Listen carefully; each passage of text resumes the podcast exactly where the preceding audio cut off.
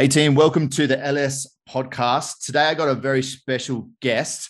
Um, this guy, he's got a very extensive strength and conditioning resume. His name is Kev Toonen, and I've known him for, well, I've known of him for a couple years now. I actually seen him in a men's health magazine as how I kind of got onto him. And um, from there, I started following his journey and, you know, I started following him on social media and then following his, his training principles through strength and conditioning. And he's got a pretty good resume, you know, training high top NRL athletes, Army Special Forces, and athletes for television. So, um, Kev, thanks for joining me on today's podcast, man. Welcome, bro. Yeah, thanks for bringing up the men's health as well. yeah, I, I, thought I'd put that in there, there because it's kind of it's pretty funny, but it had to be done. So, um, you, I, you weren't on the, the front cover, but you had a very very interesting article in that um, men's health magazine that I read. Yeah, they got to try to sell these things, so it's probably best not to have me on the front cover. so, um, so Kev, for the guys who um, haven't heard about you or know your story, um, I would love to kind of open the floor with yourself and kind of give us a rundown about you know yourself, your background, um, what kind of got you into what you're doing now, man. Sure, yeah, yeah. So um, I was always interested in, in, training and things like that. Like I spent, um, I guess, early years. Um, I had I had a choice growing up with my dad uh, when I, I think when I was about nine or ten. I think I can remember like in the mornings we are allowed to do two things or one one or two things. He we, he said we can either run or we can swim. We've got to pick one, and that was Monday to Friday. So very early on, I was like either running or swimming. Sometimes in winter, um, and this is Queensland, so it's not we didn't really have a winter, but he would say like, no, no, we've got to go and swim because um, like you got to make sure that your, your your mind is in charge of your body and blah blah blah. Like I didn't understand any of that shit. I just thought he was being a prick, but. Um, yeah, he, he's that's where it sort of started for me. And then uh, I got involved with combat sports um, by him. So uh, he was an Australian judo champion, um, and then myself and my two sisters got involved in judo as well. Um, they sort of fell by the wayside. I kept going until I think I was like 16 or 17. Um, I became a state champion myself, uh, and then like a dickhead, just um, just left it left it go and um, did a bit of rugby at school. Thought I was going to be you know the next Wallaby. Uh, got injured like uh, pretty badly with I had a shoulder reconstruction. Um, I think in year eleven, uh, and the rehab process and all those sort of things. Sort of like what kicked me into gear uh, outside of year twelve to start looking at this. And I went to university. I think for about eight or nine months uh, to do back in the day with what we called human movements, which is, which is basically a Cert 4, but you spent three years doing it. Um, and I, yeah, it wasn't long before I sort of realized that um, I was wasting my time. And, and by wasting my time, I just didn't think at the end of it that I was going to get what I wanted. And I also didn't know my place within the world either. Like I had this this idea of like, hey, how am I supposed to call myself a man, or what am I supposed to do if I have never been tested? I walked past some recruiting office. Um, I saw they had a big TV, and this is back in the day when the TVs had big backs on them. They weren't the flat screens we see now. It was probably on a VHS player, I'd say too. Um, and there was like like dudes coming out of helicopters and run around. I thought like that's that looks pretty cool. When then saw the recruiter, he sold me the dream. He's like, you like playing sport, mate. You'll love the army. It's great. You definitely want to do the infantry. It's as where all sport is. Blah blah blah. I'll just let you know, after 20 years in the army, I played one game of rugby. Um, so he's fucking lied. That's what I do. Um, yeah, and then um, I, I, actually thought I'd do four years in the army, do my contract, make a bit of money. And for anyone out there who's in the military, you know full well you don't make any money. Um, and uh, anyone who's been in the military knows as well that physicality makes the job so much easier. You know, like and you also don't want to be the weakest guy in the team. Uh, you want to be the strongest guy. I always thought like by being stronger, being fitter, being faster, I could take a bit of the burden off the others if I needed to. Um, so that that's sort of what sort of got me going. And um, I spent like like a, a, great amount of time, like, and I really enjoyed my time in the infantry. I thought it was excellent. Um, you know, I, I love, the deployments, love love the guys. I spent time in recon and snipers again, like the physicality really helps. Um, and, and, yeah, I just I wanted to do more and more and more um, of that sort of stuff, and I sort of come to the to the sort of like a crossroads where I was like, fuck, you know, like you can't pull the trigger and throw a grenade for the rest of your life. There may be something else, you know, that, that needs to happen. Um, looked at like what my options were. Um, looked at the like the physical training side of things. Went down that route. Ended up um, sort of enjoying it, but being disillusioned by, by the time I sort of got in there. And I had a chance meeting with um, uh, Ben Pronk, who was a major at the time, and he was a major at SASR. Um, and we were talking about training one day, and he's like, "Oh, hey, you'd really like um, where we are." So um, I ended up like, I guess, bullying my way um, over to uh, to Perth, and I just like I loved it, like I loved it over there. So the way I would ex- explain SASR and um, and I guess SOCOM itself is that in the regular army and the regular defence force, you, have got a lot of handbrakes, um, you know, human handbrakes that to say fucking no everything all the time, or like nah, we've always done it this way. This is what we always do. Where at, you know within SOCOM, there's not many handbrakes. It's just people that go, yeah, try it. Yep, that sounds cool. Yeah, let's just go for it. Like let's see. And, and there's more money. So we didn't have any handbrakes. Um, had asked us to put together a, a human performance cell. Um, and then I got, I guess, like a fire hose worth of information the next couple of years of, you know, he was like, hey, yeah, you, you've got to put this thing together, go and do whatever you need to do, go and learn whatever you need to learn. And um, so we, we sort of went down that route. It, it, it picked up with in terms of like I redid the selection program. Um, it picked up into two commando as well, where I ended up leaving SASR, going to SOCOM, or I don't even know what it's called anymore, SOTEC, or all the acronyms these days. but the Special Forces Training Centre um, in uh, Sydney, where I, I redid the training there, worked on selections for, for both units, um, even in the um, um, the other units like the, the engineer units and things like that. They had their own little selection course to go into the um, SOCOM as well heavily involved in that. And then uh, there was this real interest in pushing women into special forces as well. Um, so a friend of mine, she was the first female to attempt SASR selection.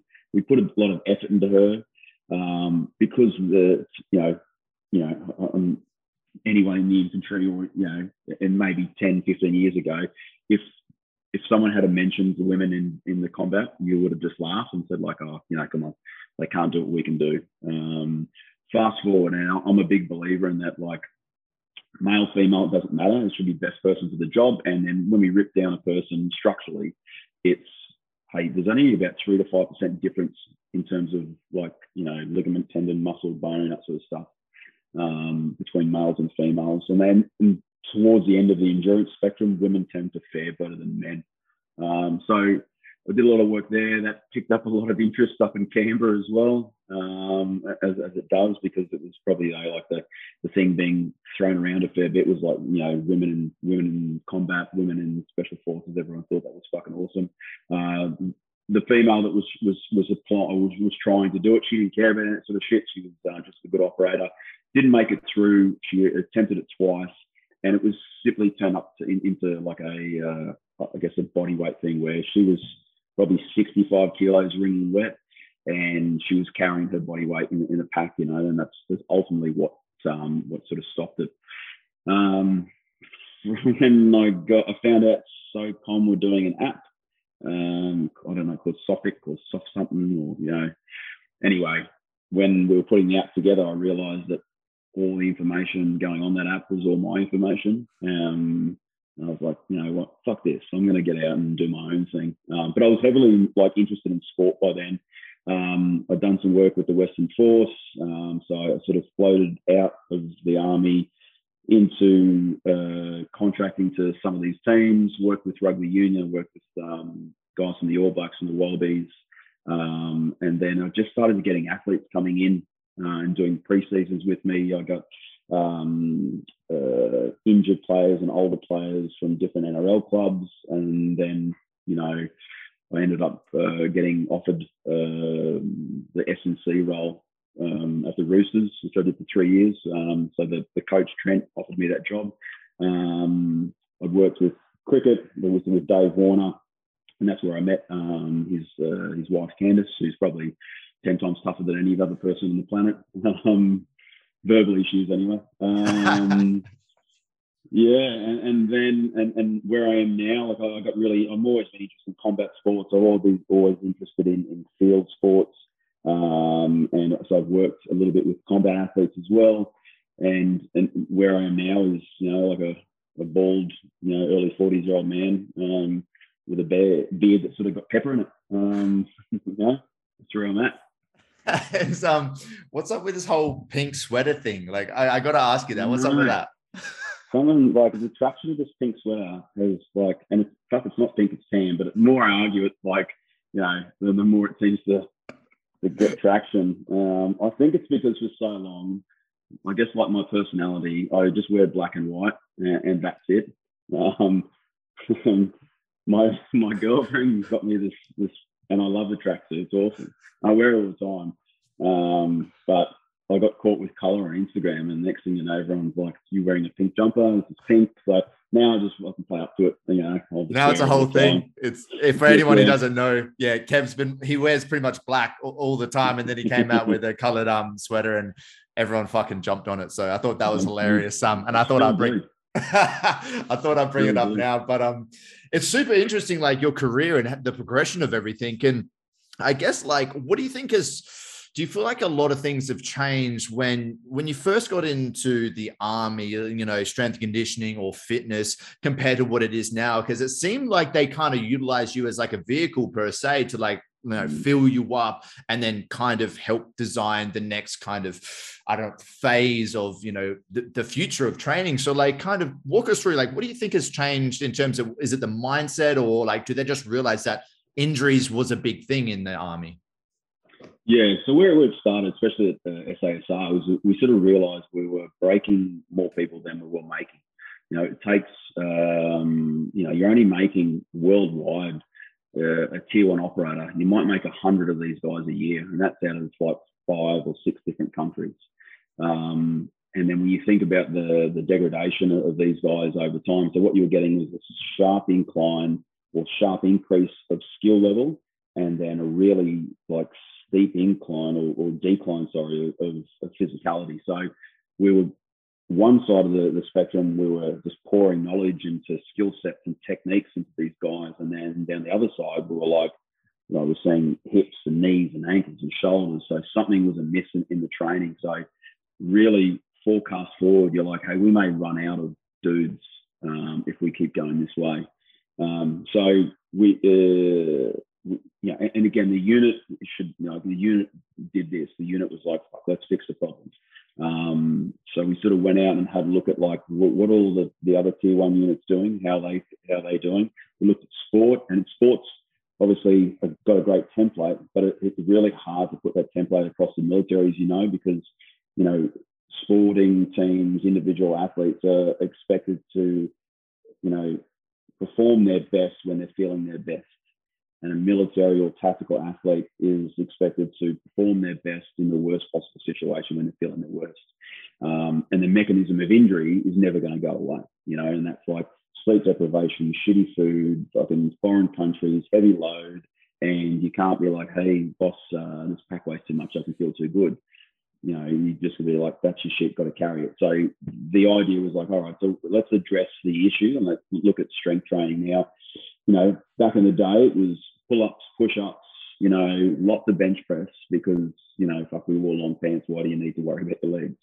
Um, you know, and we were like, you know, the biggest bench is the best guy. And then, when, you know, the army had lots of running in it. We used to run every morning um, and run. And that was the idea of fitness. Uh, so, yeah, we were, we were pretty lucky um, in, in terms of like we're at this pivotal change where they were like, hey, if you can do something that's better, go and go and change it. You know, so oh, yeah, I, I, think what what made a big difference was a the appetite uh, for the unit, but b the fact that we we come across some really good information, and then the wider army were like, yeah, we, we need to take this up. Now, unfortunately, I still hear the stories where like guys in the units are still like, mm, not much has changed, or some things have changed.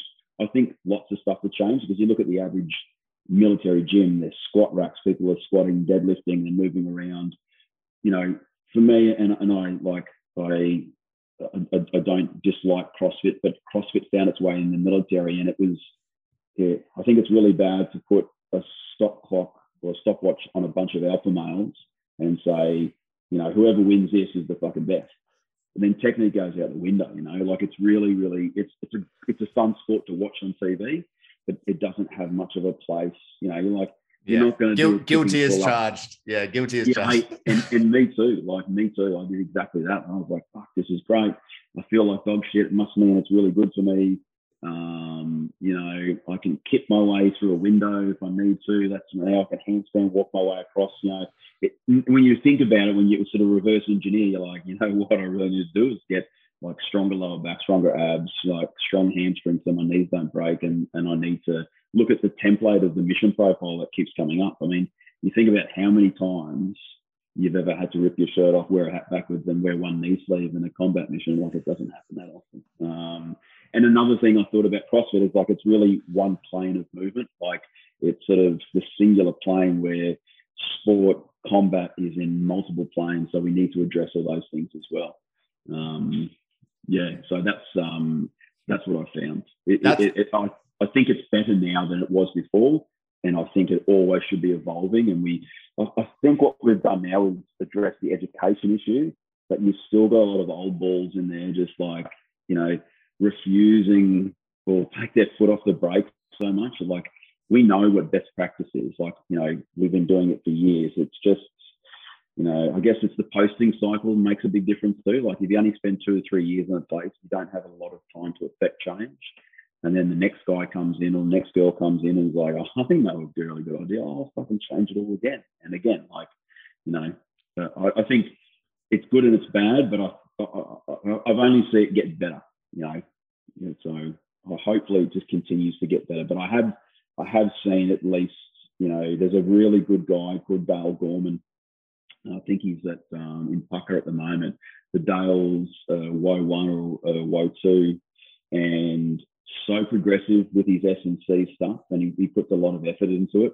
And um, you know, uh, but there's, there's not enough of those guys. You know, we need more of those guys. And unfortunately, um, people get annoyed with the military and just leave. And then a lot of the good guys and girls leave because their, their creativity and their ability to, to make effective change sort of stops. Um, and I was just lucky because I had like guys like, uh, you know, Ben Pronk and, you know, Tim Curtis. Uh, those guys were very, very easy to get along with. The guys in, um, you know, uh, in Sydney, at the SF Training Centre were like, yeah, let's just go for it. Let's just see what we can do um, having good leadership makes a big difference in that in that area. Yeah, hundred percent. And I guess going back to um, one of the points you made before about you know females going through you know selection, and I think that's a, an amazing thing as well. What do like the fem like if there's a female listening to this now wanting to kind of go through that kind of direction, like what do they need to think about? Like that might be different from me. Like per, if I was going to, through selection, like is there anything that they need to consider um, if they're going to go down that route? Yeah, yeah. So you, you got to remember too, like hormone profiles play a big difference. And I like I'm not going to get into gender specifics here, but um, you know, with males and females, there, there is a there is a difference in your hormone profile. We naturally have more testosterone. We also carry more muscle mass in certain areas as well. And that, that's me, you know, being quite specific. But that that's for most people or most most males and females. So you're looking at anywhere between six to twelve months for uh, the difference between a male and a female of the same program, and that's because they haven't got the testosterone, uh, which aids in their recovery and, and, muscle building strength. You know, because strength, funnily enough, is the underlying uh, factor that that underpins injury, which therefore um, helps with further training. You know, so um, females need to be prepared to first off like go at it from a like, oh, okay, this is going to take me six to 12 months longer than what it takes a male to do. So if a male takes one year, it may take them 18 months to two years to get to the same level. It's just a time frame thing, and that's because of you know hormone levels and, and, and things like that.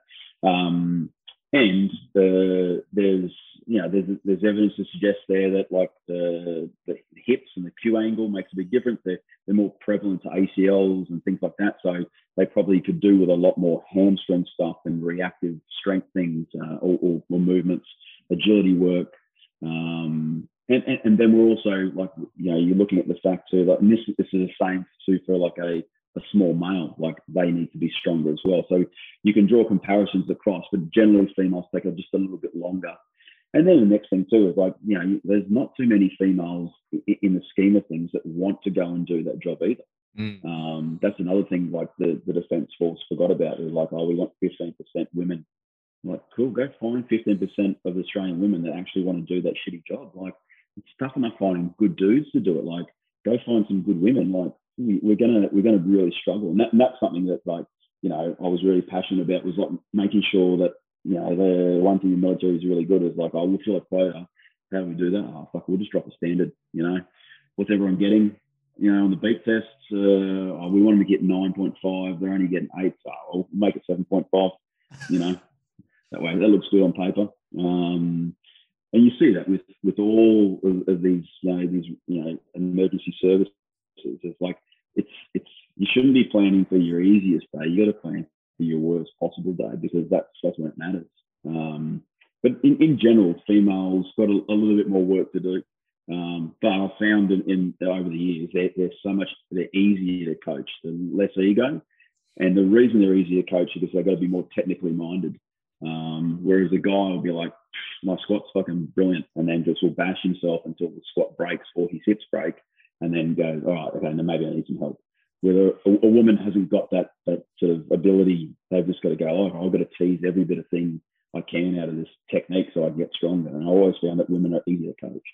A hundred percent. If I'm, you know, me spending a lot of time in and out of gym, different gyms and with coaches, um, you know, it's kind of funny to kind of see the difference in coaching women over a, a, younger man per, per se like being specific now. And like just thinking back to when i was 16 17 18 years old and like i thought i was fucking hot shit. Like i thought like i knew everything and I, I was like give me the heaviest weight let's do it. Like i don't know about form i don't know about technique let's just get this thing because i want to beat the guy next to me. And i was i was very competitive and you know that is just bred for um disaster. And that's why i got so many fucking injuries i guess Yeah, and that's that's a product of like you know testosterone. It's a product of like wanting to compete and be the best.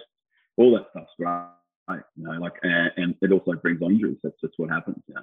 Yeah, hundred percent. So I guess that kind of brings us to my next kind of question. What I what I want to ask was like, what makes a solid strength and conditioning program? Now I know that's like a super broad kind of question, but like, mm. I'm like, how would you say what's a successful strength and conditioning program in your eyes?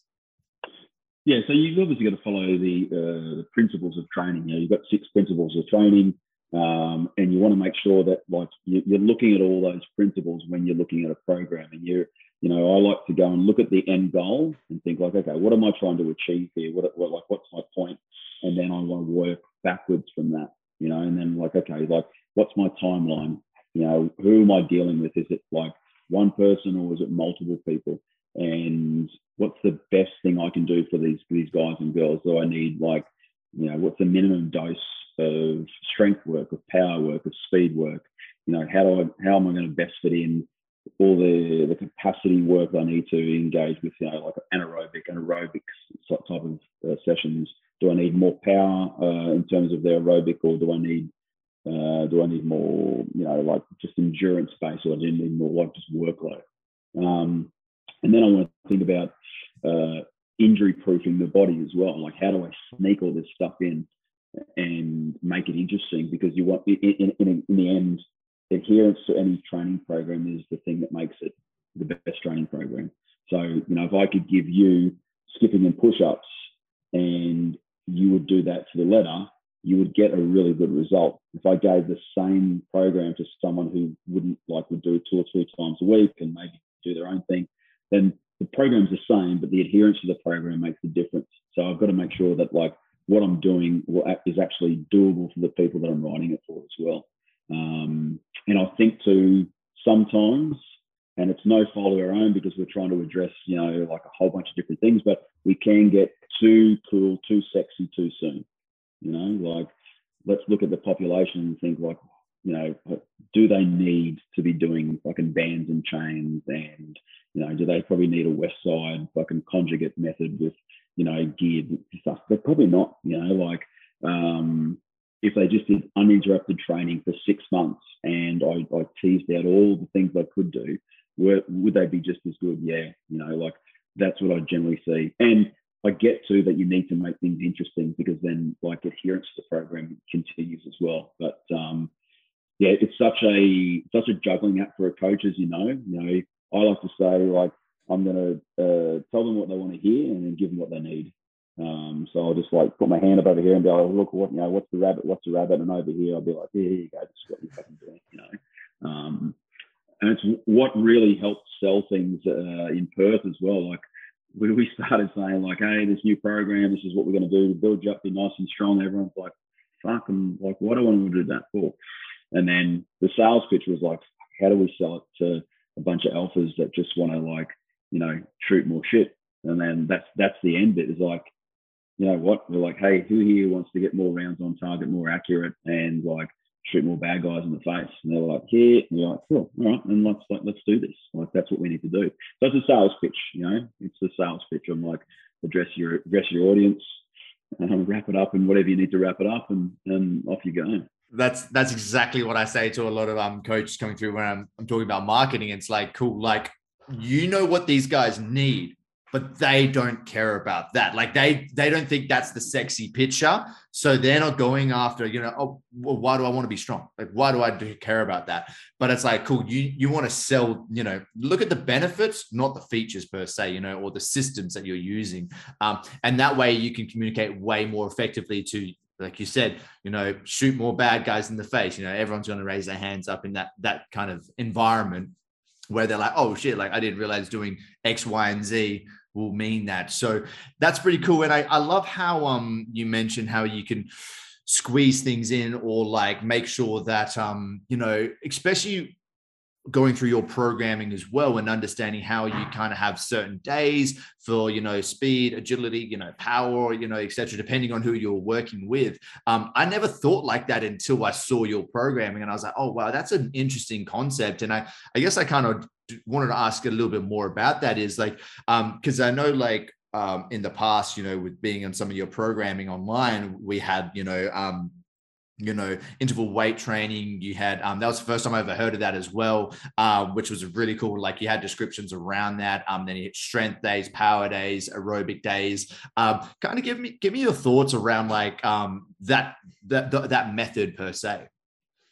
Yeah. So when I program, like, and especially if, it, if it's a, like a hey, can I give what's what someone's perfect week look like? You know, like what can I do to make sure that they sort of get a dosage of anything. It was really interesting. I listened to like a Huberman podcast a few weeks ago, maybe it's a bit longer, but um, and uh, they had the Dr. Andy Galpin on, and Galpin basically went back and and it was interesting because he was like, "Hey, you need to make sure you hit this type of training. You want to hit these strength numbers. You want to hit this." And like as I was listening to it, I was sort of like ticking off, going, "Fuck, fuck!" Like I've I've hit these markers but it, it, and I, I, did it because I was like, all right, so I need to make sure that like a minimum dose of speed each week is, is probably two to three sessions. So like I just want to make sure these hamstrings get strong. And I look at sprinting as like a really robust way to a, prime the body, neuromuscular coordination before a session, and hamstring priming strength. You know, so I'm like, okay, well, I can do that as part of a primer. I always think priming is a good thing to do when, when we're going to strength because I don't want the first thing someone feels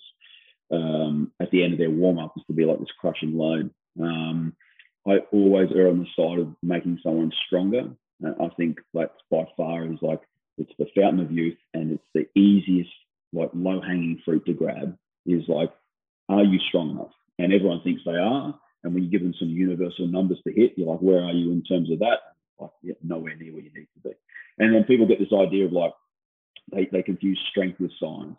So when I think about strength, I don't picture like a big bulky dude. I think when I think about strength, I think about like you know ligament, tendon, like the cross section being super super strong. I think about bone density. You know, a strong guy could be that small wiry dude climbing a mountain. It could be you know a you know like a power to weight ratio, like a, like a 75 kilo you know power lifter who's like ripped and strong. It could be, you know, the guy who's doing or the girl who's doing jujitsu, all those type of things. Like that strength to me, like I don't see it in um, in size wise. And if you want to get bigger, that's fine. And sometimes it's a byproduct of certain things. Um, but for me, strength is like muscle, tendon, ligaments, bone. That's how I think. Um, and then I think about like, okay, so how do I cram uh, some accessory work in there, but at the same time trying to raise someone's aerobic, you know, uh, capacity. Now look at it like throwing in accessory work and not having too much rest. Like it's still getting the volume. Volume is really good for ligaments and tendons. I'm looking at making sure I hit a certain number of joints, um, push pull in a session, and accessory movements that are aiding in what I want to achieve down the line as well. Um, varying the exercises because as you know, you know, muscles have an origin insertion. It doesn't matter what I do, that, that, that shit's always going to be the same. So by doing a bicep curl, standing, seated, with like a little bit of a twitch in my arm or whatever it is, like you want to call it an Arnold curl or pressing, it's still the bicep is flexing, extending. And I try to think about what's the best thing I can do for that thing this week, next week, and and just tweak things a little bit while keeping it interesting.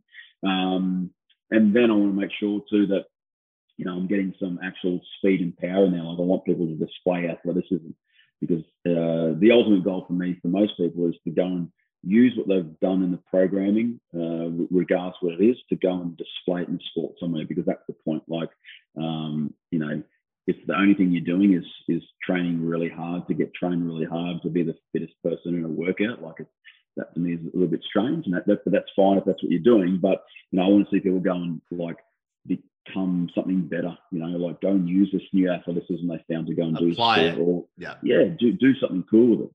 Um, and then you look at energy systems. You know, like the it's funny, like everyone's fucking using the word ESD or the acronym ESD these days. It's great.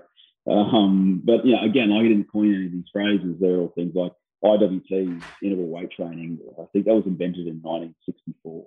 Um, and it's just a really easy way to add some strength, some accessory work, um, coupled with like a focus on the energy system you want, you know, and you can tease that out by the proper rest periods and the proper work um, that you've got in the conditioning piece.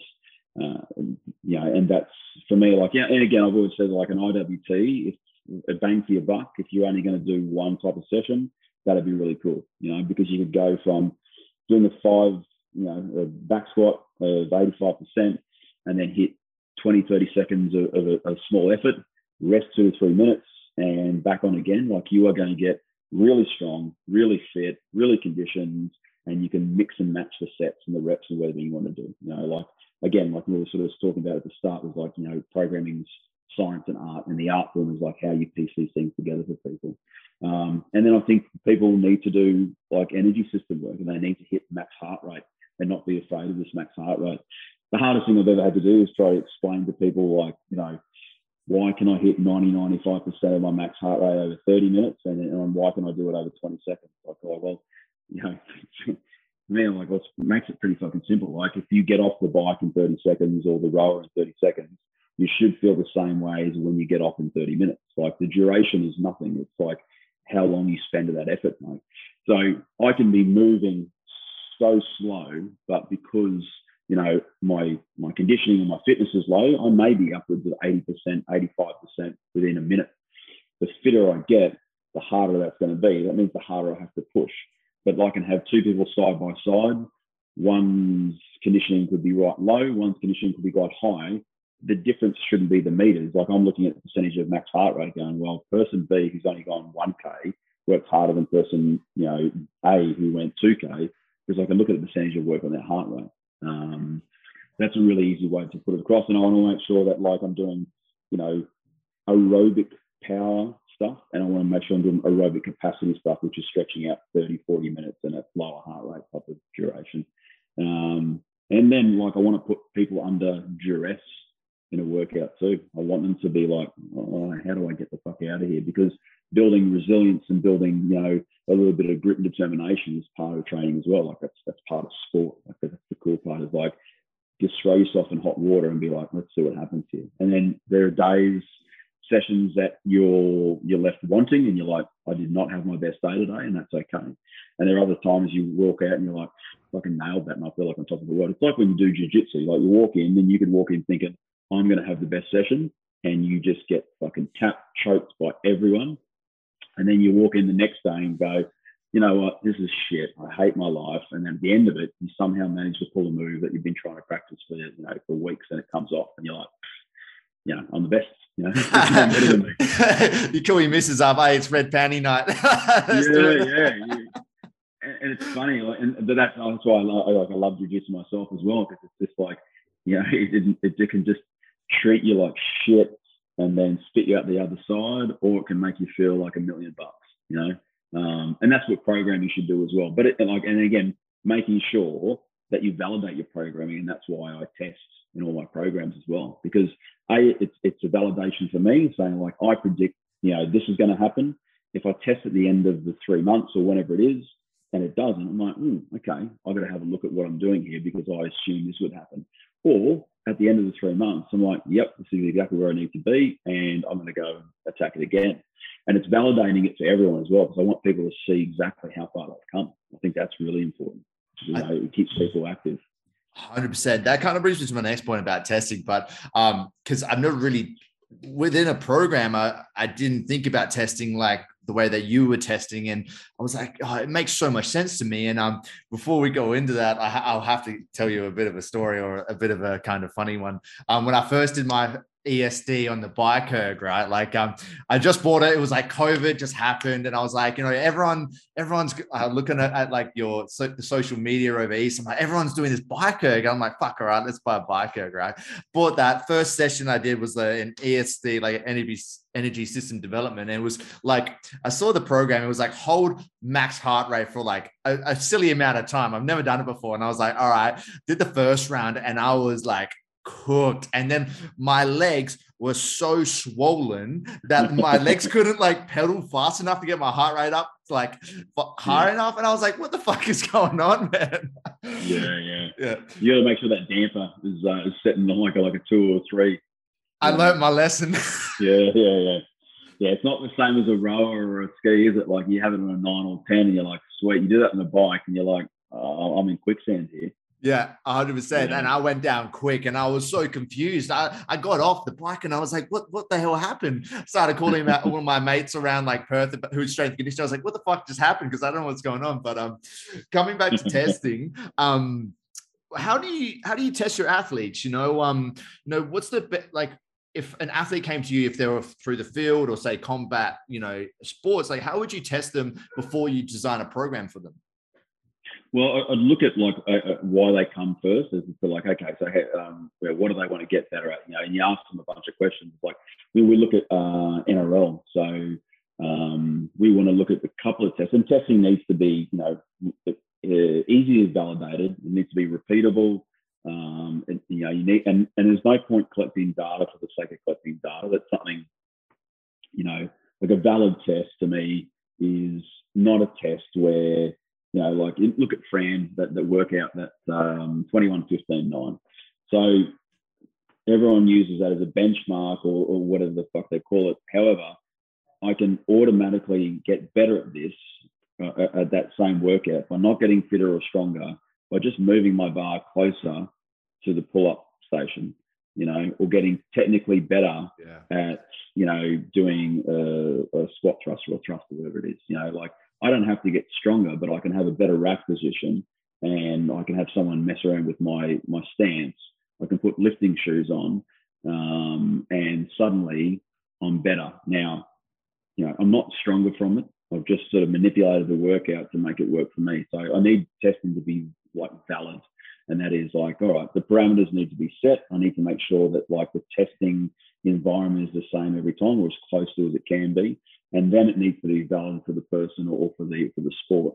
Um, and then I need to make sure the data I pull off it is actually useful for, for, the for the person and for the sport as well. There's no point, you know, looking to test a, you know, there's no yeah, there's no point look, looking at like putting in a 1500 meter swim for an NRL guy. You know, like that that's just going to suck balls. I need to make sure that like first off they're happy to do it, um, and you know they see benefit in it as well. Like you know, we, we're testing at the Roosters, and the hardest thing is they're like, okay, so what's the one test or the two tests that we can get that gives us a bunch of data that we don't have to bother these guys every single like day with and like you know what's the minimum dose of doing these tests to make sure that we can sort of validate the training program so you can do mid-thigh pulls um, you can do stuff like what the game gives you a really good idea of where they are as well you, you look at previous data for gps um, with combat sports um, you know you look at the individual and think like, okay, I I'd love a power clean. I, I love. I think Olympic lifts are great, but if a person can't power clean, wasting my time trying to spend thirty to fifty hours teaching them something, I'm like, oh, could I just spend those hours making them, you know, stronger, fitter, or faster? Probably. So how about I just get like a, I teach them how to do a high pull, or I just do like a um, a jump squat with a, a trap bar, you know. Um, so I need to make sure that the person can do the test, and then I need to look at the energy systems and the, and the points behind it. Like, you know, if, if they're a, a, completely anaerobic athlete at best, then testing aerobic capacity is sort of mute. You know, it's almost like, why would I do it to them? Um, you look at like MMA or, or jiu-jitsu, like it's it's aerobic power because it depends on like, you know, you've got four or five minutes of a bout, then you've got to like recover and go again, and recover and go again. And it's, te- it's really technical. Um, so I'm, i look at grip strength for, for a combat athlete. Like I really want to see, like, okay, I think grip, and grip strength is a really good indicator of a bunch of things. It's even really good indicator for cardiovascular health. Um, and I look at leg strength is a really good thing, uh, and then agility. How I test that would depend on on the sport and the athlete as well. So it's a it's sort of looking at the person, looking at the sport, looking at the outcome, and then deciding, okay, what am I willing to do? What can I do with ease? And, and am I going to see this guy or girl in person every day? Or am I going to do this online or am I going to do this over like a, you know, it's going to be a wide space between us. So can I make sure that they know what they're doing? It's reliable data for me as well. So there's a, yeah, a lot of variables that come into play with testing athletes, you know, like face-to-face, online, technique, form, um, you know, mm. the sport in general. So totally makes sense. Now, um, I'm gonna for this next question I want to ask. I'm gonna be selfish. and I'm just gonna t- t- um, tailor it towards jiu-jitsu. Um, so with this, and you've been talking about this on your social media a bit. I've been kind of fascinated by, and I kind of um, I think I need to look like drill it in my mind a little bit more.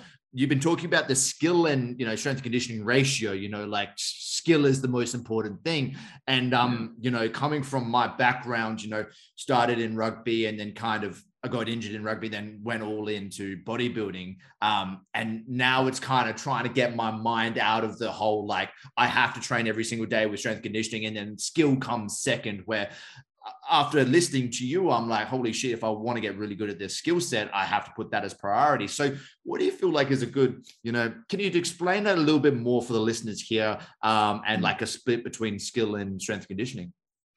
Yeah, so and we will take jujitsu to start with. Like it's highly technical, and you can be the strongest guy out there, like we've seen many, many times. And if someone is more technically minded than you, it, it, like you're in trouble. Like so, the skill makes the difference. And it's the same with like most sports. Is like the more technically minded, more skillful player will find a way to get through or get past or do whatever they need to do. Like the skill set really matters. So, you know, the the and, and, and there might be periods. So let's look at like um, you know leading up to a comp. You might want to dedicate the first you know early part of it. Say like it's coming up in three months. Then you might want to spend uh, at least a, a chunk of your first six to eight weeks on strength and power. You know, when I look at jujitsu, I'm thinking like, okay, like we're, we're going to go through like movements of like real slow, tedious work, and then I need to have like powerful hips I need to be able to do a takedown. I need to make sure that like I have explosive power from certain positions. Um, and I want to work on that type of thing. And then what I need to do, like, is, is, like I need to make sure that like my body's robust, that my shoulders are intact, that my wrists are intact, my elbows are intact, my knees, my hips are good to go, because then I'll be able to roll again and again and again and again, and recover really well. Um, I need to make sure I'm, I'm, I'm tracking my weight because you know I don't want to be up a, a weight class and then just get barreled over by a behemoth that I can't fight. Because in those type of situations, and it happened to me in Perth where like I should have just like you know just taken a shit before I weighed in, but um, I ended up in super heavyweight. And there's this really funny picture where there's like all these fucking tall six foot guys, and then there's like a drop, and then there's me, and then they all go up again. Um, but yeah, it was literally I was like a like not even a kilo over, and they were like they were just so strict. They're like, yeah, well, tough shit, mate. Like you're going in that comp, and I'm like, oh, good, right, nice one. You know, so like cutting the weight makes a big difference too, and you don't want to have to cut weight. And like like amateur comps, it's on the day. You weigh in on the day, you fight about five seconds later, and it's just bout after bout after bout. Um, yeah, and, and so when you're looking at like tempering out like what your training camp looks like, you've got to like think about okay, I'm gonna I'm gonna devote more time to it in the first six to eight weeks, and then I'm going to go into a maintenance phase because my skill and my game plan has to take over as well. Also allowing the fact that like when I do train something like jujitsu, it's taxing. Like it could be 60 to 90 minutes, and then I don't have to worry about my energy system because the skill and the and the training and the technique is taking care of that aerobic base and, and that type of energy system work. If I'm really lacking in something, like if you notice that you gas out in these type of things, you might want to look at like, hey, do I am I relaxed? Am I breathing the way I should be breathing? You know, do I panic in certain situations? If so, like let's go back and see if we can quickly teach you how to down regulate and do some sort of like quick exercise when you get into a like a compromised position as to like, okay, remember like how how do I calm myself down and then get out of this sort of thing. We'll put you in those positions until you get calm and stress inoculate. Um, and then like yeah, think about like what's my game plan? Am I going to be a standing? Am I going to go stand take down? But I'm like like most of the time now, everyone just sits and you're like, oh, well, my fucking legs are out of this one. Like, know, I'm just gonna boot scooting. I think they call it these days. Yeah, yeah. It was like a dog with an itchy ass just worming their way over. Um, so you know, like, and just for me early on, it was like I loved it when they stand because like I was just like hitting them with hip throws and shoulder throws from judo. Yeah. And most of my fights would be over within like, you know, I was a reverse Ronda Rousey where I was just like throwing people, getting them into a hold and just like, oh, I'll just squeeze this dude until like he just taps and just like, oh, well, that works. And then you go up against someone who's actually same strength and size, and they're like, no, you're not throwing me. I'm, like, oh. I'm just figuring out another move here. Um, but then that transfer over, like you think about it, like the more skillful you are, the harder you're going to work, the better you're going to be on the day. Now, different for a like a hundred meter runner, because you know, like a hundred meter runner, they need to be so technically minded. So it's like start, finish, but their their energy system is that of ATP. Um, so they may do six sprints in a 40 minute sessions, maybe, you know, because you want them to you want them to run fast the entire time. So if I don't give them 10 minutes, you know, in between efforts, they're never going to run at maximum speed because I'm looking at high end. I need to make sure that energy system is completely filled up again. In that time, I get them to do some active like technique work and things like that. But then my, my skill transfer, I've got really limited time. And also, I'm like, I don't want to, I've got to be very careful at maximal speed because, you know, I don't want to like blow a hamstring or do any type of injury. So I've got to plan out my sessions. The B, like BJJ is, is really simple for me. Like I look at someone roll and I think like, well, what's your what's your biggest issue? Like, oh, like, oh, is it technical? Because then you need to go and spend more time on the technique and, and like become better. Or is it like, I know I get gas really fast, or my strength isn't there? Like I haven't you know, I work really hard on my grip strength because it's the number one thing you can control. And also too, like if you've got like proper man-sized hands, you're in a good spot. If you've got like some of those weirdos out there that like with little hands, which is fucking scary. Um, but you know, like they need to work on grip strength a lot. Um, so you need, yeah, I think you need to address it. But I think like I talk about the skill transfer is like, you know, don't let the don't let the weights room or don't let your strength conditioning get in the way of your skill. And you don't want to be fatigued when you're doing that skill stuff either. Like it should be a value add to your training. Um, and then timing is really interesting as well. And combat sports beats you up. You know, that's why you've got to be smart with like, do you need to straight bar back squat? Would you know, could you just box squat? Really simple. You probably could, you know. So I love belt squat as well. Like a belt squat, you know, takes the load off the spine, makes it really easy to squat. You get a whole lot of leg strength out of it. You know, am I probably better off getting a sandbag, picking that thing up, squeezing the shit out of it, and squatting with a sandbag because the carryover to what I'm going to do is probably a little bit closer. You know, and, and does my one RM back squat or spending too much time on that, is that going to carry over to a sport that's predominantly on their back? maybe, maybe not. Am I better off just teaching this guy or this girl to be like really explosive, like a hip thrust, you know, off the floor would be better. You know, like an isometric hamstring type of work would be really, really good. You know, making sure that, you know, am I going to work on mobility as well? Um, isometric type of stuff. It's like all, they're the things I would tease out. But then I would want to keep going back and be like, all right, so how much time have I got with you during the week? You know, what, how many times are you going to roll? When are you going to roll? Have you planned in your recovery? You know, and I'm talking like passive and active recovery. Have you planned in good sleep? Have you planned in your nutrition? Mm. You know, mm. what's your lifestyle outside of that look like? And by lifestyle, are you married with kids or you're you single and you live like a, a monk? You know, all that sort of stuff. Like those things play a huge part because if you haven't ticked off nutrition, sleep, and recovery, it's fuck all I can do for you, really. Wow. Okay, that's it. That's an interesting point. So, say you would look at, you know, mixed martial arts, MMA guy, jiu-jitsu guy. You would look at the training sessions, and then you would look at the recovery for that first, and then yeah. look at strength and conditioning.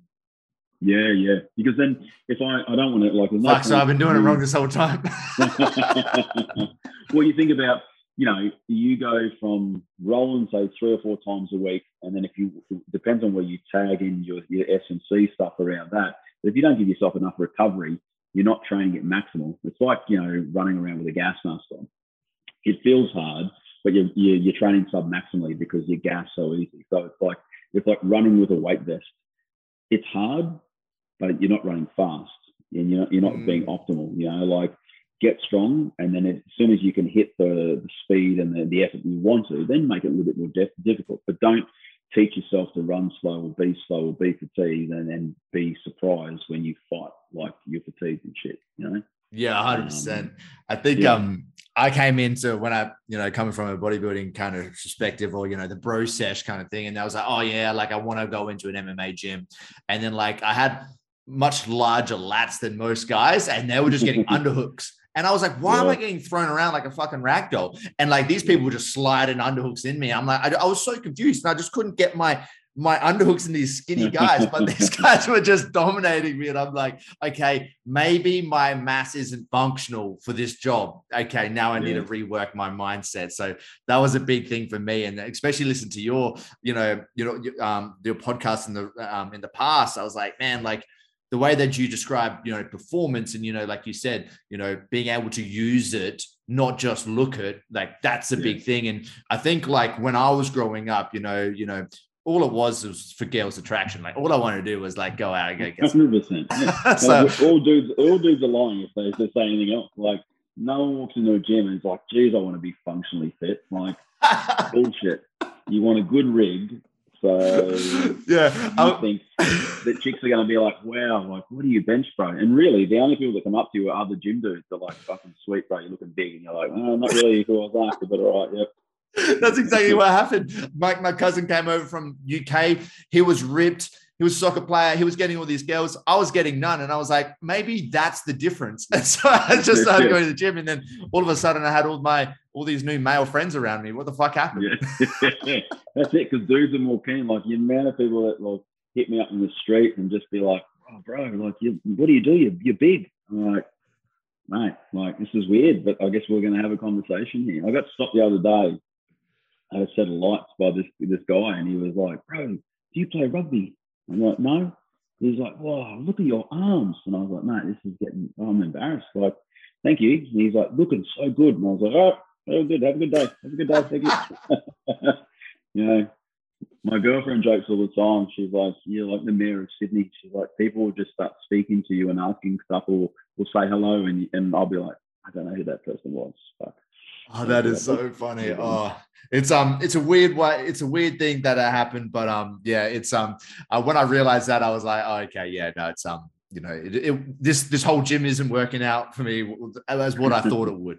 But um, you mentioned bodybuilding around- is one of those things too, where like you, the goal is to put muscle bulk on, and it doesn't like, and it's functional for the sport. You know, that's what it is. Um, but you can get super super tight, and you become like really you know not as flexible as you need to be. Um, so that's what it can be quite difficult. Um, because I mean that's where we all started. Like I, that's exactly where I started too. It's like you know I got a magazine. I saw that like Schwarzenegger was doing this workout. I'm like, oh, I'm going to go there, and that's what I'm going to do. Like and that's how we trained the military for a really long time too. Was like, oh, we're going to do five sets of 15 of this, and then four sets of 15 of this, and then we're going to go like chest back bars, you know, like legs was done on the Smith machine because we didn't know how to squat. Um, and it was like, how much can you leg press, bro? Like that's the strongest thing you can get. Like that's it. That's so it. It's it's yeah. It, it's funny how sport just fucking shines a light on just how inept you are in certain things, isn't it? Like that's why I love it so much. Did um, you ever um, buy the um the Encyclopedia of Bodybuilding?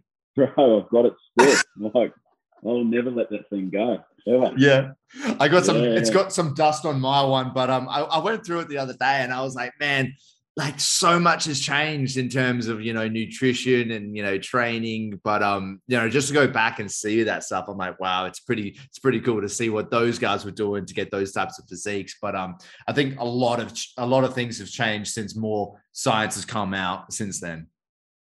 No it's it's so funny like i um I was packing some books up the other day and i was like holy shit like here it is there's the thing and i've got like little tags in it um, where I'm like, yeah, yeah, I'm gonna remember this. I'm gonna remember this. Study it, yeah. That's you. Um, you mentioned uh, about some injuries, and I wonder, like, what's your opinion on like working around injuries for like you know field and combat, but also tactical athletes as well? Because I know, like, I guess at the start of this conversation, we were talking about that.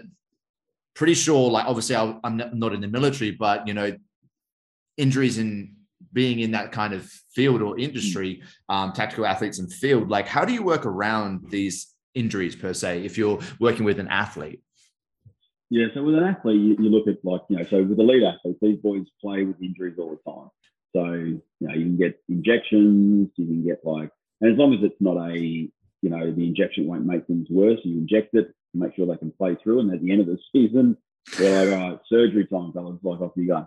Uh, and that happens um, there's a really good distinction to make is that sport isn't healthy. Like sport and health is two different things. So I would never prescribe a lifestyle or like the, the daily or weekly training like an athlete goes through if you want to be healthy. So mm. it's not healthy to go and run 100 k's an hour at someone else, get tackled and fuck yourself up because you know if, if if everyone saw what these guys go through daily just to get themselves ready to a first off the train twice a day and then b to go and put themselves out in the field like who the fuck would do that? Like and you know they're they're going to go through knee reconstruction. They're, they're guaranteed three to four major injuries in their career. Like that's if they're lucky you know? Um, so you, you you look at it like oh, how can i do it? Um, in the best possible way, not to make not to make sure I cause any harm to anyone else, but then like, what can I get away with? So you're like, hey, will any plans pick this up, or will I just ice it, or will like, can I just physio the shit out of this, and can you limp your way through the season? And then it's like for the tactical athlete guys, no one wants to mention or tell anyone that they're injured either, because then you might miss out on the trip. So the funny thing was is when um, uh, yeah, when, we sort of closed down from Afghan, and then suddenly, for the first time in decades, everyone was home on base. Well, like first off, you're like, fucking, why is it so busy? But generally, because you had one squadron going away, another squadron training, one squadron home, it, there was always so much room, and then you suddenly like, the gym's busy, the mess is busy, like the car park's busy, like you know, and then when it was like, hey, tools down, we, are pulling out, we're not going away anywhere. It, like everyone's like, oh, by the way, I might as well get this shit fixed. Um, so you had guys that had ACL ruptures and they were just like, oh yeah, I'm just strapping my knee every time I go out. I'm strapping my ankle every time yeah, I go wow. out. Like, yeah, I can't really put my arm above my head, but I better get that checked. Um, and also you're dealing with like fucking tough dudes that like, you know, I remember once one of my mates uh, parachuting, uh, didn't call an accident, just had a, like a malfunction, comes in and just like, oh, my legs are feeling a bit funny. I go, what happened? He goes, I jumped out and we ended up hitting the wall and all sort of shit. And we're like, oh, um, have you gone to see the physio? And he's like, nah, just like, I walked over here, I ran over here, like I should be sweet. He was squatting in front of me and he's like, just a bit of a sting. And I was like, let's just go get an x-ray. Like, what's the harm? And he texted me back. He's like, bro, broke my leg. Broke my leg. yeah. Like, um, so, you know, and then another guy, uh, like was doing some boxing and this guy kept on buckling. And I was like, how often does that happen? He's like, oh, it's been happening for months. He goes, just like, I think the quad just gives way. Anyway, they scanned it, the MRI, and they're like, mate, you've got a complete rupture of your ACL. Like, and he's like, oh, yeah. But the, that's the thing with ACL is like the pain comes initially, and then the next day it's gone, and swelling's pretty gone as well. Um, it's just the initial part. Um, but you, are trying to manage these things as best you can. Now, it, tactically, you're like, all right, like you're looking at like what can I get away with? And unfortunately, out there, like if you can't do your job properly, it's gonna it's gonna stick out. So you're just looking at like, all right, what minimum time I need away? Okay, and most of the time it's taken out of your hands because once MRI'd, the doctors are like, no, no, you're no longer fit. Like, you know, so.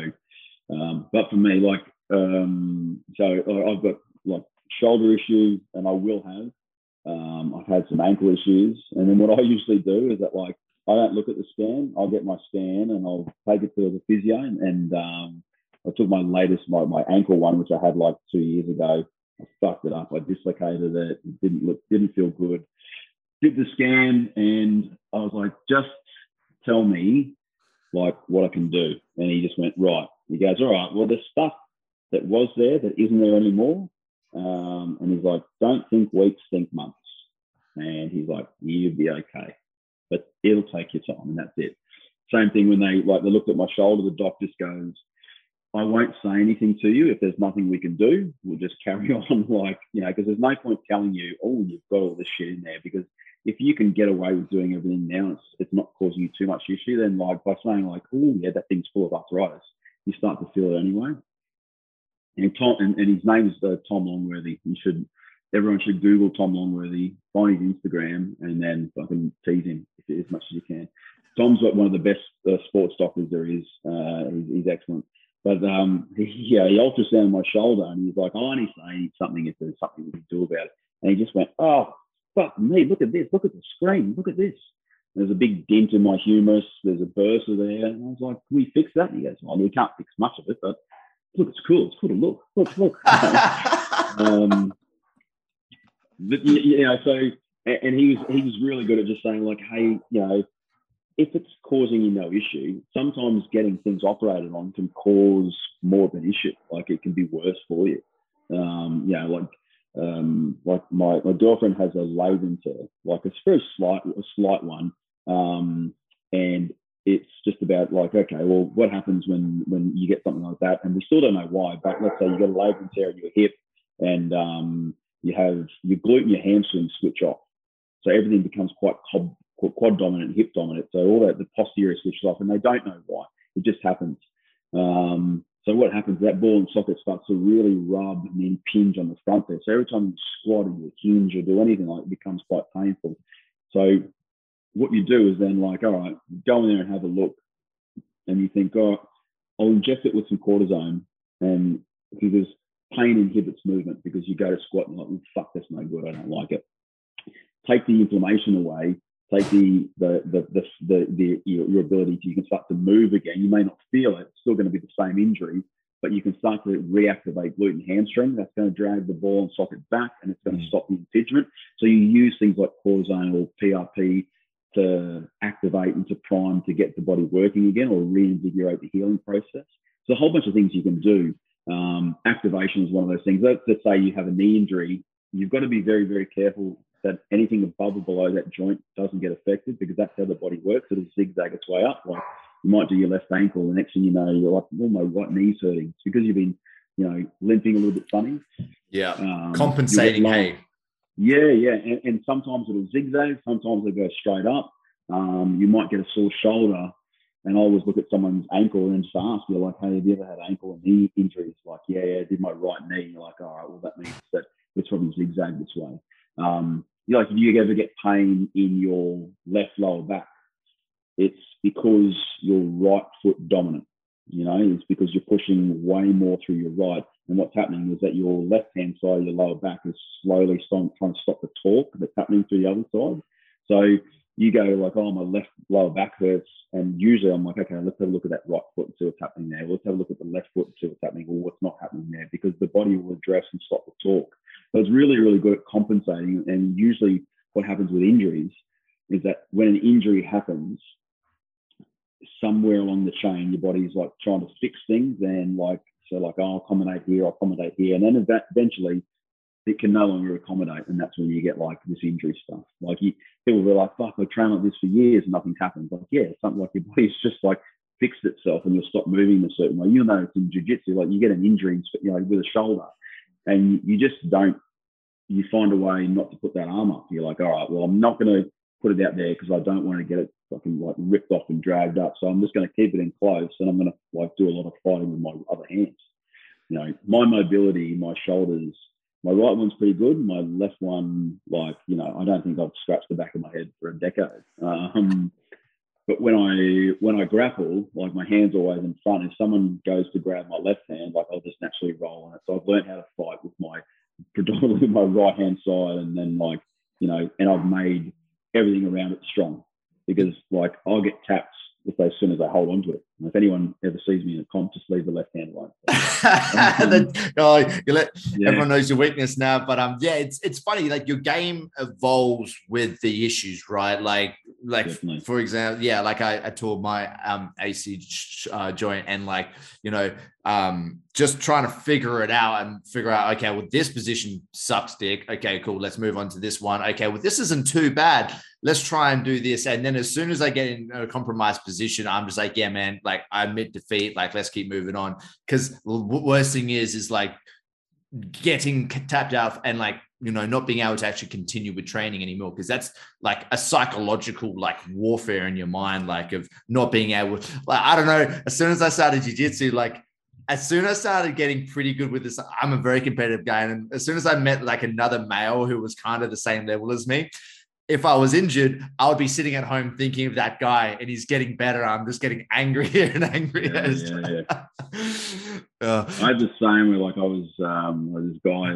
where, where I was rolling and he was getting like he was getting really aggressive, like and he basically got his, his forearm and just like you know over my nose onto my lip and I thought like I thought it like like I'm gonna lose my teeth here, you know. So I tapped, you know, and he was like, yeah, yeah, yeah like, and I was like, good work, good work. And like, I was just thinking to myself, I'm for the rest of the night, I'm gonna fucking try and snap every part of you if I can.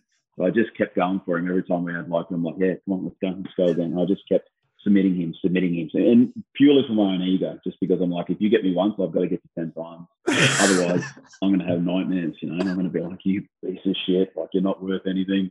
Um, but then that's the whole reason. Like I'll roll with guys that are ten times better than me. I'll find a guy who, you know, I always try to roll with really tall guys because my my game, my uh, like long levers, it, it's so hard to deal with. You know, so if I can somehow manipulate and learn off these guys how to do it, um, yeah. So I think for me, it's always it's just about like, oh, how do I how do I make sure that gap of learning isn't too much? Like how, how do I like shorten the gap? And with injuries, it's about like a really a really interesting thing to do is like you know uh, do I take like a soft tissue injury three to six weeks, and everyone's always like, oh, I should be okay. And I always say these days, and like the same with like you know uh, putting weight on a bar. Like, is that extra five kilos and the risk of you snapping yourself for six weeks worth it?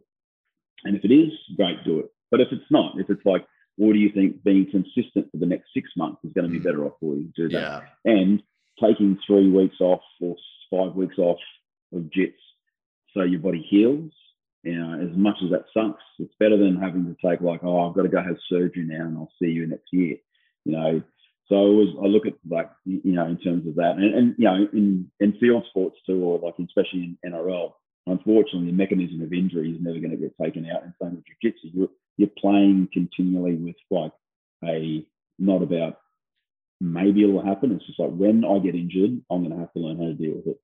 Yeah, I think um I had to learn that like a big way through ego as well was especially within business, right? Like I was that type of guy to just balls to the wall, red line it, you know, like no sleep, just work, work, work, work, work. And then all of a sudden I burn out for a long periods of time. And then I, I really understood the, um, the idea of like consistency, like small consistency over time will be any sort of big ramp up and then big decrease like that. And then I was like, well, it's exact same as training. You know, if yeah. I have to take a step back strategically to move forward, you know, within the next few months, well, that's a better kind of option for me. And I think that was a big learning curve for me, and especially transitioning to from more sports to bodybuilding towards more MMA now is like learning and understanding like I guess we're all on that journey and trying to remove that ego as well. Um, that was a big thing for me learning, moving into the, the on the mats pretty much. Yeah. Well, it teaches you, like, it, it humbles you, doesn't it? Like, jiu humbles you. Oh, 100%. When first time I did jiu-jitsu, a girl fucking choked me out. And I was like, well, I guess I got to learn this now. it's, it's cool. It's, a, it's the best. It's, I reckon it's, it's the best lessons you can learn. 100%. And you being a bigger guy, do you ever find it hard to, um, I don't know about you, but like when someone looks at you, they're like, oh, fuck, I don't want to go with this guy because he's fucking huge. So, like, do you find it hard to like yeah. find training partners or, you know? Yeah, oh, well, you always get the fucking, like, the instructor, just like, he just goes, so, like, I, I trained with this guy called Charles Negromonte, and Charles is like a, you know, Brazilian black belt, um, world champ a few times over, and and he's good at pairing people up. Um, but he'll be like when we roll, he'll be like, "Hey, let's go." I'll be like, oh, "All right, oh, this this will be five minutes where I'm going to get tied in a knot and pretzels." Um, but I always look for the guy or girl who I know that's going to challenge me. I always want to look for the higher belt, um, and and I'm always like, I'm, I'm there to learn, and I'm, I'm I don't want to be that that guy that you know treats it like it's a fucking UFC championship. And if, if there's, you know, and I always have this like, I'll have a quick like, hey, you know, let's just like, let's just, I, I, you know, can you show me or let me know what's going on? And where I go, like I uh, train at uh, SJJ um, A and um, Zetland, the guys there are so good. They're just like, hey, we're, once you're in a position and, you, and you're not sure where to go, like whether it's a blue belt or whatever it is, they'll be like, hey, put your arm here, go around the back of the head. Fuck, that's it. That's perfect. You know, they'll, they'll help you the whole way through. And I've been at other places where no one's there to help. You know, everyone's there to crank your neck off, and yeah. you just walk away like I didn't learn anything other than like I could probably not black out for another thirty seconds. That's that's it. You know. Um, so yeah, um, yeah. I, I, I think I, I just like to go and just to, to make sure. Like I roll with like Fitzy, like Craig Fitzgibbon, who's um, the uh, Sharks coach, and Fitzy's like this wiry fucking guy. He's like his legs and his arms they're just at the same thing. And he's worked a really good like ground game and leg locks because his shoulders are ruined, you know.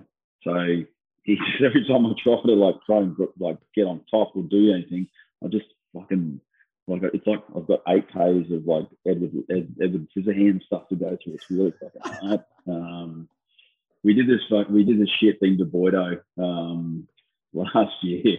like we went to Brisbane, it was Magic Round, and then me, Fitzy, and Boydo were like, let's go early and go roll. We'll find this fucking just, just great. So we rang up this gypsy place.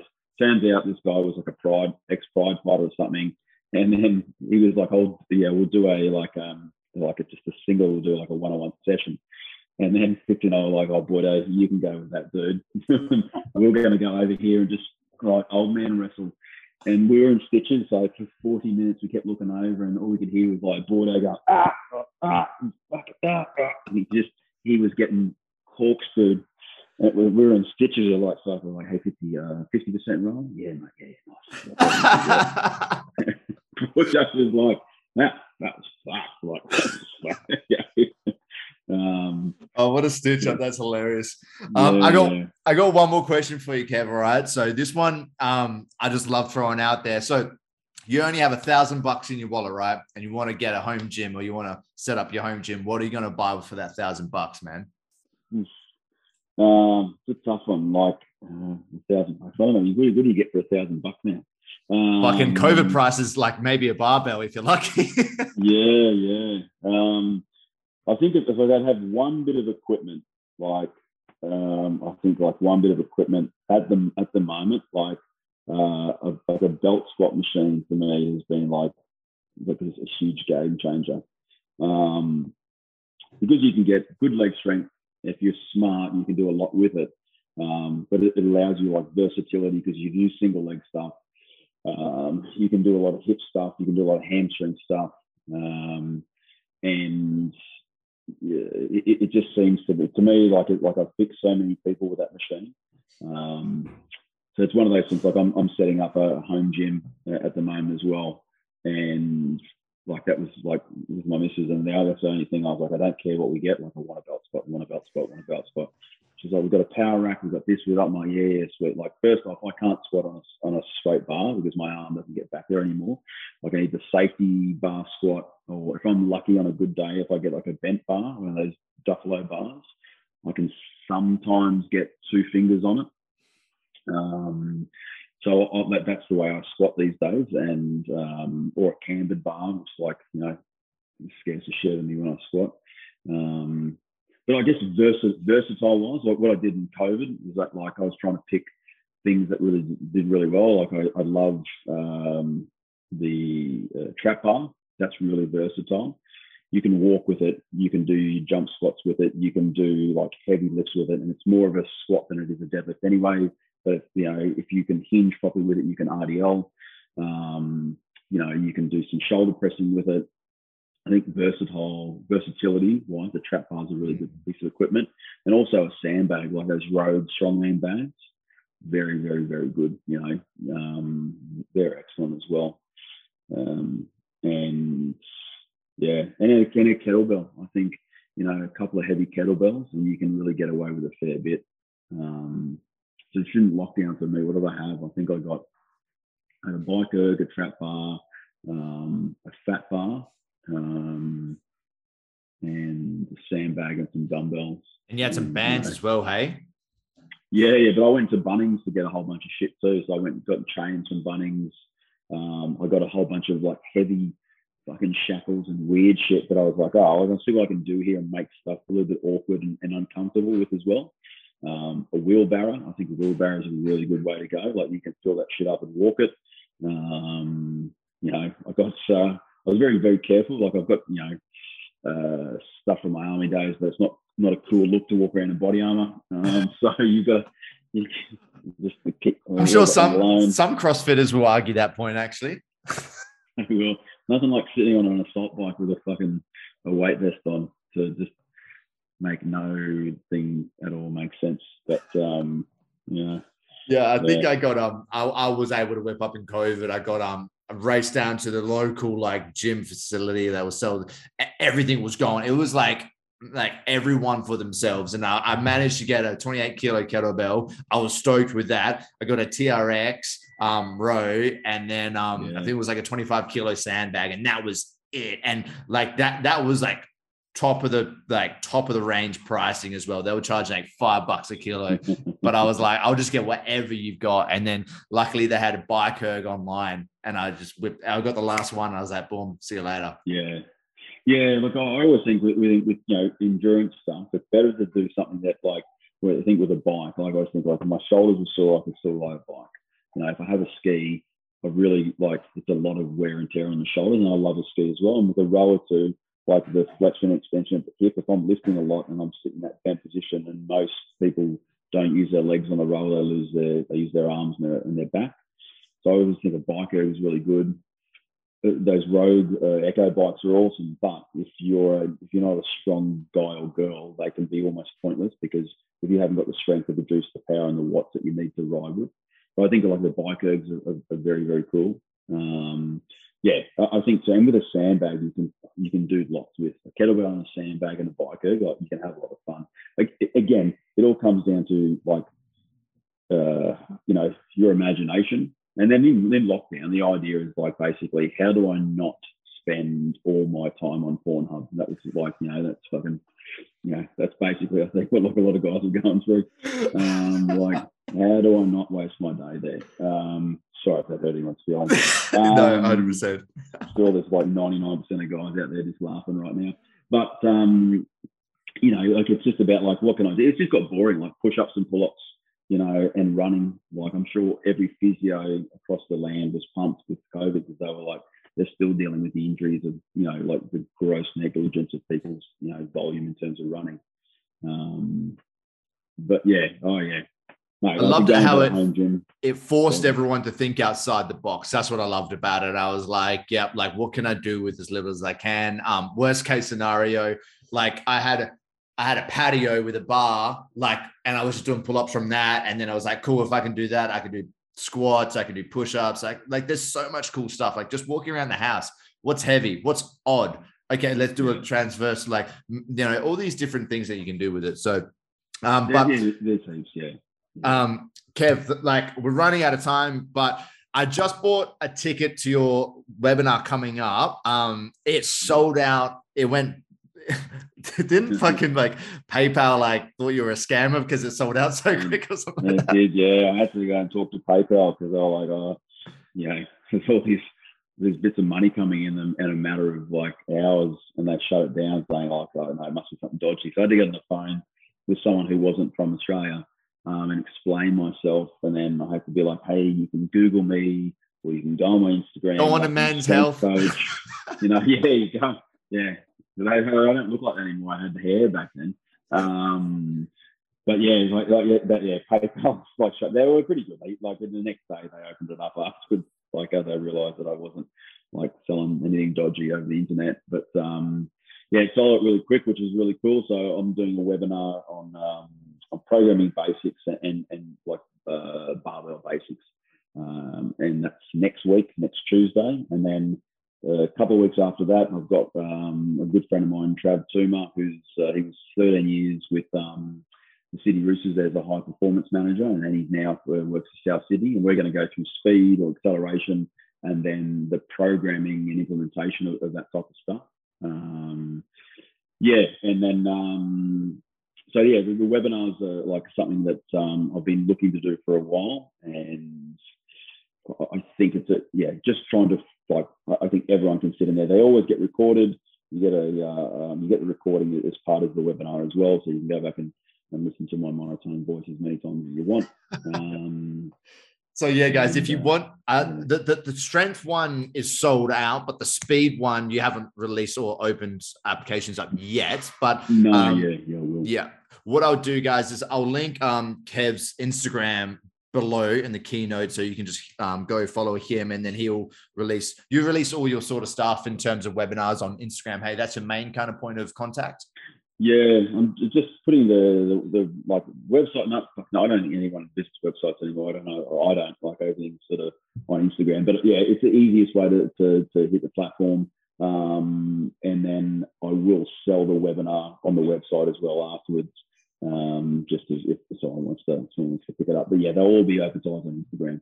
Awesome. And um, potentially maybe mentoring spots as well. So if anyone maybe wants a little bit more help, if they're a coach and they want to kind of go down the route of more strength conditioning or learning and upskilling themselves, that might be a potential um, opportunity in the future with you. Is that correct? Yeah, that's right. So in, in the next couple of weeks, um, I'll, I'll open up to a mentoring program, which will be six months. Um, every two weeks we'll get together and it will just progress through.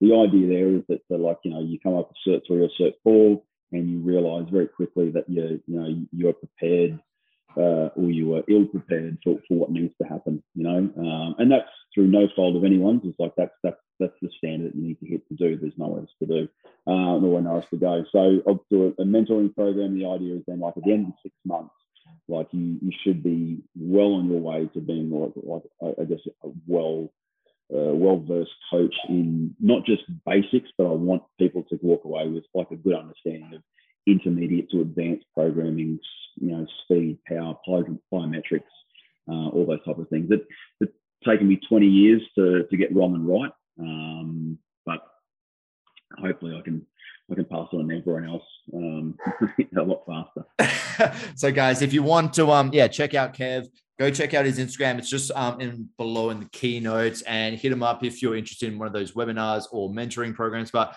Kev, thank you so much. I really appreciate your time, man, and spending um some time with me and um answering all my questions, all my selfish questions pretty much. No, not at all, man. My pleasure. Uh, I love the platform. I love what you're doing. I think it's really important. It, it's it's great, yeah. And um, the more guys like you that are out there um, spreading a good message is like it's exactly what we need. awesome. Thanks, Kev. I appreciate it. I'll speak to you soon, buddy. Thanks, mate.